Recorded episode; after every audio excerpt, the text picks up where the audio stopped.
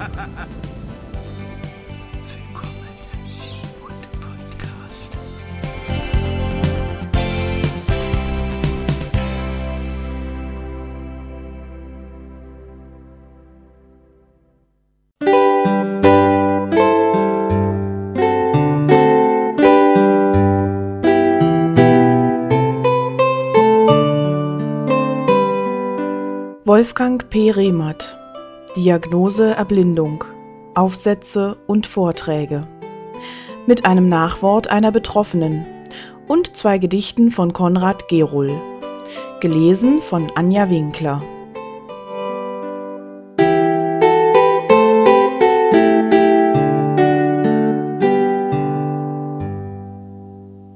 Auf der Suche nach der Angst ich bin von Ihnen aufgefordert worden, zur psychischen Bewältigung unserer fortschreitenden Sehbehinderung zu sprechen. Das ist eine sehr umfangreiche Aufgabe und es ist realistischerweise nicht zu erwarten, dass ich in der kurzen Zeit, die mir hier zur Verfügung steht, das Thema auch nur annähernd ausführlich genug behandele. Ich kann mich nur darauf beschränken, einige allerdings wichtige Aspekte anzusprechen und die Richtung anzudeuten, wo eventuell für Sie Lösungsmöglichkeiten zu finden sind. Eine weitergehende Behandlung dieser Thematik mag einem noch fertigzustellenden Buch vorbehalten sein. Bis dahin verweise ich auf die Bücher Wenn die Sehkraft schwindet von Cordula von Brandis Stiel und Die zerbrochene Kugel von Eva Maria Glofke-Schulz und mir dass eine Krankheit bzw. Behinderung wie die unsere in der Tat nicht nur einer medizinischen Behandlung bzw. Erforschung bedarf, sondern auch die psychische Auseinandersetzung fordert, steht wohl außer Zweifel, zumal eine medizinische Lösung des Problems, sei es eine Therapie oder eine Operation, auf unabsehbare Zeit nicht verfügbar sein wird die Wechselwirkung zwischen Körper und Psyche spiegelt sich nicht nur in der Psychosomatik wider, also der Erforschung des Zusammenhangs psychischer Befindlichkeiten mit körperlichen Störungen. Wir interessieren uns hier für die somatopsychische Seite degenerativer Netzhauterkrankungen, also umgekehrt den Auswirkungen von Krankheit bzw. Behinderung auf unsere Gefühle und unser Verhalten als sich 1998 der Arbeitskreis Psychologie der ProRetina gründete, ein Zusammenschluss selbst sehbehinderter und blinder Psychologen, Psychologinnen, Psychotherapeuten und Psychotherapeutinnen, war unser erstes Angebot an die Mitglieder die telefonische Beratung Betroffener und ihrer Angehörigen. Seither haben sich drei Schwerpunkte gezeigt, die oft miteinander gekoppelt sind. Angst, Ehe bzw. Beziehungsprobleme und Kommunikationsstörungen. Wenn ich mich hier auf die Angstthematik beschränke, so deshalb, weil diese aus meiner Sicht überwiegend die Basis für andere Schwierigkeiten bildet. Angst, das Gewahrsein von Bedrohung, ist ein Grundprinzip in der Natur. Ihre Warn- und Schutzfunktion hilft beim Überleben in der Umgebung, in der nahezu jedes Lebewesen zur Beute von Feinden werden kann. Auch der Mensch trägt die Angst als biologisches Erbe in sich, und obwohl die tägliche Sorge um das Überleben für uns keine Rolle mehr spielt, ist sie unser ständiger Begleiter geblieben. Zwar leben wir mit unseren sozialen und medizinischen Versorgungssystemen im Vergleich zu allen anderen historischen Epochen in einer nie dagewesenen Sicherheit, aber diese erscheint ständig bedroht, sei es durch Umweltkatastrophen, Wirtschaftskrisen, Terrorismus, neue Krankheiten oder strukturelle gesellschaftliche Veränderungen. Angststörungen bzw. Störungen, die sich auf Ängste zurückführen lassen, sind eines der Hauptarbeitsgebiete der Psychotherapie geworden kollektive Flucht in die Angebote einer gigantischen Unterhaltungsindustrie wie dem Fernsehen oder der touristische Rückzug in vermeintliche Urlaubsparadiese verhindern nicht die immer länger werdenden Wartezeiten auf einen Therapieplatz. Angst ist auch eines der Hauptthemen, wenn nicht das Grundthema bei der Bewältigung degenerativer Netzhauterkrankungen wie Retinitis pigmentosa oder Makuladegeneration. Der mit gelegentlichen Unterbrechungen ständig fortschreitende Verlauf dieser Krankheiten löst bei vielen Betroffenen immer wieder Ängste vor völliger Erblindung, Verlust des Arbeitsplatzes, des sozialen Status, des Lebensgefährten, der visuell-ästhetischen Genussfähigkeit und so weiter aus. Biologisch sind wir wie andere Lebewesen auch mit zwei Reaktionsgrundmustern ausgestattet, Angriff und Flucht Ergebnis beider Verhaltensweisen ist jedes Mal, dass die Bedrohung nicht mehr vorhanden ist. Entweder ist der Angreifer vernichtet oder wir haben so viel Raum zwischen ihn und uns gebracht, dass wir in Sicherheit sind.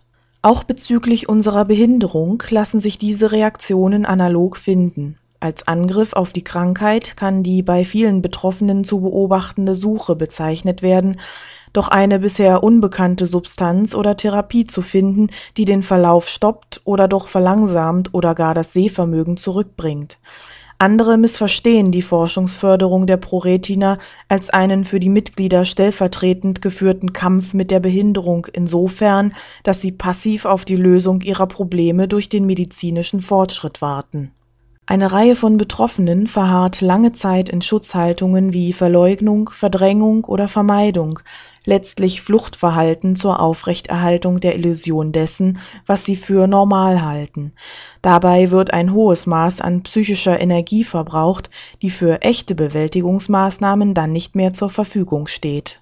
Sehen wir uns die beiden Hauptkategorien von Ängsten an, von denen hier die Rede sein soll. Die erste kann Erwartungsangst genannt werden, ich bezeichne sie auch als Katastrophenangst. Ereignisse oder Situationen, die wir auf uns zukommen sehen, bekommen in unserer Fantasie einen katastrophenartigen Verlauf. Ich werde blind, ich werde arbeitslos und zum Sozialhilfeempfänger. Meine Ehe wird scheitern. Niemand nimmt mich mehr für voll, weil ich behindert bin. Ich verliere die Kontrolle über mein Leben und werde bevormundet mein Leben wird freudlos und verliert jeden Sinn und so weiter.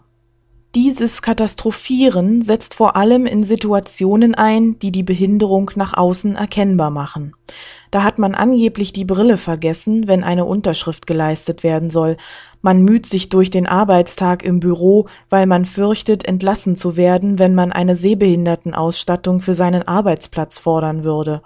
Vor allem aber vermeiden es Betroffene, rechtzeitig ein Mobilitäts- bzw. Stocktraining zu absolvieren, denn das Gehen mit dem Langstock würde sie, ihrer Meinung nach, in den Augen der anderen herabsetzen Verhaltenstherapeutisch wäre es empfehlenswert, sich einmal bewusst in diese Outing-Situationen zu begeben, um herauszufinden, ob solche Horrorszenarien realistisch sind, die ja die Tendenz haben, sich immer mehr in der Vorstellung zu verstärken, je länger geleugnet, verdrängt oder vermieden wird.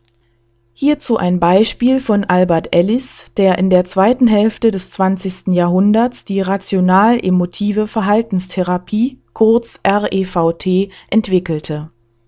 Als Student war er ein eher schüchterner Mensch und wagte es nicht, Frauen anzusprechen. So traf er mit sich selbst die Vereinbarung, sich einige Wochen lang zu jeder Frau zu setzen, die er im Park alleine auf einer Bank sitzen sah, und ein Gespräch mit ihr anzufangen.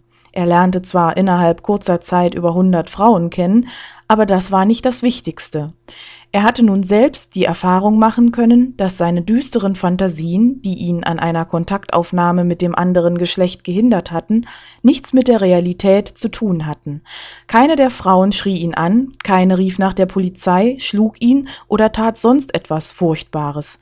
Nur wenige gingen nicht auf seinen Gesprächsversuch ein, standen auf und gingen. Das Katastrophieren hatte sein Ende im realen Experiment gefunden. So können sich Menschen in größeren oder kleineren Schritten neue Verhaltensweisen erarbeiten, denn Arbeit ist allemal die einengenden Grenzen auflösen und ein selbstbestimmtes Leben wieder eröffnen. Eine andere, tiefer gehende Angst ist die, die in den Worten eines Anrufers zum Ausdruck kommt. Ich habe Angst, mein Leben könnte zu Ende sein, bevor ich es gelebt habe. Dies ist im Kern die Frage nach dem Sinn. Das Leben mit einer Sehbehinderung oder als Blinder scheint nicht lebenswert, nicht lebbar, inhalts- und letztendlich sinnlos. Die Frage nach dem Sinn ist zentrales Thema der von Viktor Frankl begründeten Logotherapie, der sinnzentrierten Psychotherapie. Eine These dieser psychotherapeutischen Richtung ist, dass Leiden dann zur Verzweiflung führt, wenn es als sinnlos erlebt wird. Was Frankl damit meint, erläutert er in einem Vortrag mit einem Beispiel, das ich hier verkürzt wiedergebe, einmal so. In seine Praxis kam ein Klient, der über den Tod seiner Frau nicht hinwegkam. Frankl fragte ihn im Verlauf der Therapie, wie es denn gewesen wäre, wenn der Klient als erster von den beiden Eheleuten gestorben wäre. Daraufhin meinte dieser, dass dann seine Frau sicher sehr traurig gewesen wäre und einen großen Schmerz erlitten hätte. Frankl entgegnete, dass nun, wie die Dinge verlaufen waren, der Frau diese Trauer und dieser Schmerz erspart geblieben waren. Durch diese andere Sicht der Dinge war es dem Klienten möglich, eine neue Haltung zu seinem Verlust einzunehmen und seine Trauer zu überwinden. Die Aufgabe heißt also, das Gute im Schlechten suchen, Gewinn im Verlust finden. Soll das etwa heißen, dass auch in unserer Sehbehinderung etwas Gutes ist, dass sie sich positiv auswirkt, auswirken kann? Die Antwort wird sehr persönlich sein und individuell unterschiedlich ausfallen. Ich selber kann aber dazu sagen, dass ich für mich herausgefunden habe, dass der Satz stimmt und dass es sich lohnt, sich auf die Suche zu machen. Finden Sie Ihre eigene Wahrheit. Bei dieser kurzen Anmerkung möchte ich es belassen. Es ist mir klar, dass die Logotherapie die Frage nach dem Sinn noch viel existenzieller stellt, aber darauf weiter einzugehen hieße, einen neuen Vortrag zu beginnen. Ich fasse zusammen. Angst ist ein natürlicher Zustand, sie bildet eine Grundlage des Lebens. Sie löst sich durch die relative Sicherheit des Überlebens in unserer Gesellschaft aber nicht auf, sondern kann sich auf die gegebene oder vermeintliche Gefährdung dieser Sicherheit richten. Der Eintritt der Sehbehinderung bzw. ihre Bewusstwerdung im Betroffenen löst dadurch Ängste aus, dass sie das bisher geführte Leben grundsätzlich in Frage stellt. Diese Ängste sich selber und anderen gegenüber zuzugeben kann helfen, ihren bedrohlichen Charakter zu mildern. Verleugnung, Verdrängung und Vermeidung tragen zum Wachsen der Probleme bei. Eine ehrliche Analyse der Ängste kann sie uns als Aufgaben erkennen lassen, die lösbar sind. Die Suche und das Finden des Guten im Schlechten kann die Basis der Energie sein, die wir für die Lösung der Aufgaben brauchen. Die Kette der Aufgaben endet erst mit dem Tod, und immer wieder kann es zu angstauslösenden Situationen kommen, gerade dann, wenn sich unsere Sehfähigkeit bei einem Schub deutlich verschlechtert. Diese Ängste verlieren an Kraft, wenn wir angemessen mit ihnen umgehen. Aber trotz allem Training der Gefühle, so der Titel eines Buches von Albert Ellis, wird es immer wieder Scheitern geben. Auch dieses Scheitern gilt es, wie unsere Angst zu akzeptieren. Nur das gedanklich vorweggenommene Scheitern lähmt, genauso wie das endlose Trauern um Verlorenes. Ich möchte noch kurz auf ein weiteres Thema eingehen, das aber hier unbedingt erwähnt werden muss. Der Zusammenhang von Angst und Sucht, was überwiegend Alkoholmissbrauch bzw. Alkoholismus heißt. Untersuchungen haben gezeigt, dass diese Verbindung in etwa 70 Prozent aller Fälle auftritt. Alkohol verdrängt Ängste und Hemmungen, erhöht den Mut, besser gesagt, erhöht die Risikobereitschaft, was vor allem im Straßenverkehr fatale Folgen hat, und kann sogar die Arbeitsleistung für eine gewisse Zeit erhöhen. Ich will hier keinen Vortrag über Alkoholismus halten, nur so viel dazu sagen, dass Alkohol eben keine Probleme löst, sie vielmehr durch das Verdrängen nur weiter anwachsen lässt und außerdem noch ein weiteres Problem hinzufügt die Alkoholabhängigkeit selbst. Wenn Sie an sich einmal ausprobieren wollen, ob Sie möglicherweise alkoholgefährdet sind, gibt es eine ganz simple, aber klare Methode. Verzichten Sie einfach für vier Wochen, so lange sollte es schon sein, auf jeden Alkoholkonsum. Wie fühlen Sie sich dabei? Spielt es keine Rolle? Ist es so, als ob Sie auf Milch, Äpfel oder Blumenkohl verzichten würden? Oder fangen Ihre Gedanken an, um Alkohol zu kreisen, Wächst das Verlangen, finden Sie diesen Test unsinnig und fangen schon vor der verabredeten Zeit wieder an, dann könnten Sie ein Alkoholproblem haben. Lassen Sie mich zum Schluss noch etwas über die Bedeutung der Selbsthilfegruppen sagen. Der offene Austausch von Gedanken und Erfahrungen kann die obigen Prozesse unterstützen und beschleunigen, kann ihn für manche Betroffenen erst möglich machen.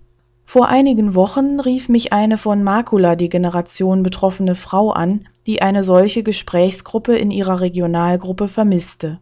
Zwar gibt es auch in ihrer Regionalgruppe einen monatlichen Stammtisch, wo ihr die Anwesenden aber nur den Eindruck problemlosen Lebens mit der Behinderung zu vermitteln schienen.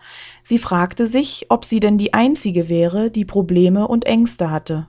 Eine Gesprächsgruppe ist etwas anderes als eine Unterhaltung bei Bier und Schnitzel. Geselligkeit ist wichtig, kann aber doch wohl neben der Forschungsförderung nicht die Hauptangelegenheit von ProRetina sein. Eine Selbsthilfegruppe, die solidarisches Zuhören gelernt hat und nicht nur über den Stand der Forschung oder elektronische Hilfsmittel informiert, kann eine riesige Entlastung für langjährig Betroffene wie frisch diagnostizierte Menschen und deren Angehörige sein. Nur das Zulassen von Problemen und Ängsten ermöglicht den Mut, sich auf das Wagnis eines neuen, auch reicheren Lebens einzulassen.